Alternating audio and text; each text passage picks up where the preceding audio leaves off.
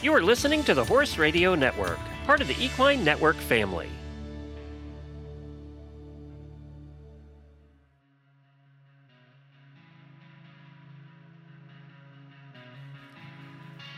Welcome to the Rides Winning Insights, Horse and Riders minisode series where we share audio lessons from Horse and Rider on demand trusted Western professionals. At Horse and Rider On Demand, you can enjoy hundreds of how to videos from disciplines like reining, ranch riding, reined cow horse, natural horsemanship, and more. Plus, you'll get insider access to clinic footage and step by step tutorials taught by top level Western professionals head over to ondemand.horseandrider.com and use promo code the ride for 15% off our basic membership that's ondemand.horseandrider.com and code the ride for 15% off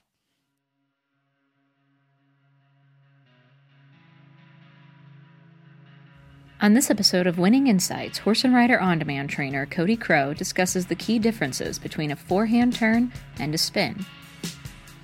Whether you're headed across the country or just down the road, you could be traveling with the peace of mind knowing you and your horse are protected by U.S. Riders 24 7 roadside assistance coverage. From lockouts and jump starts to towing and stabling, veterinarian, and farrier referrals, U.S. Rider ensures a breakdown won't leave you stranded. Join today and save 15% with the code USRHR at usrider.org.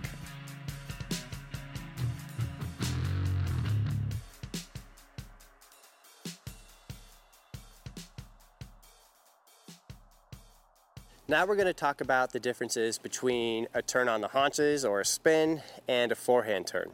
In a forehand turn, I'm going to lift my rein straight up to block the forward motion and steady this horse. So when I'm straight between the bridle, straight between my knees, I'm going to move this horse's hips to my left. So I'm going to place my left leg up here by the front cinch by my calf and just put slight pressure.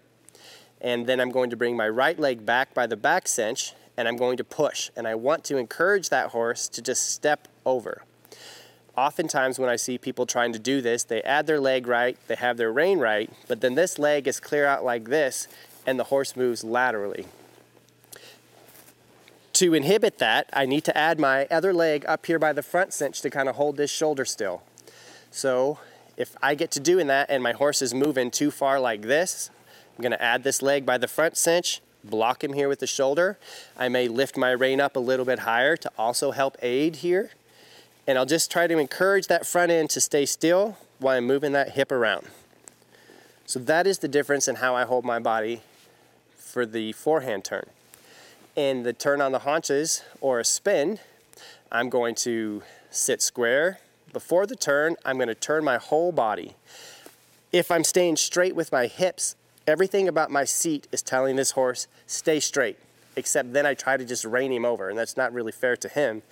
I want to open up my body. That helps take this leg off, turns my pelvis, puts a little bit more pressure here, and helps that horse bend through his rib cage. So step one will be look to the direction we're going. I'm going to bring my inside leg off and back.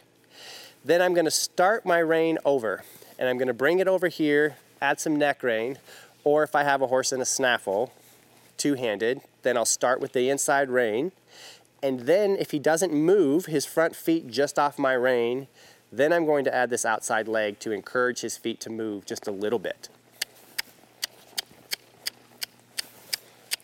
Ooh. So that would be the difference of how we set for a spin versus a forehand turn. US Rider ensures a breakdown won't leave you stranded. Join today and save 15% with the code USRHR at usrider.org.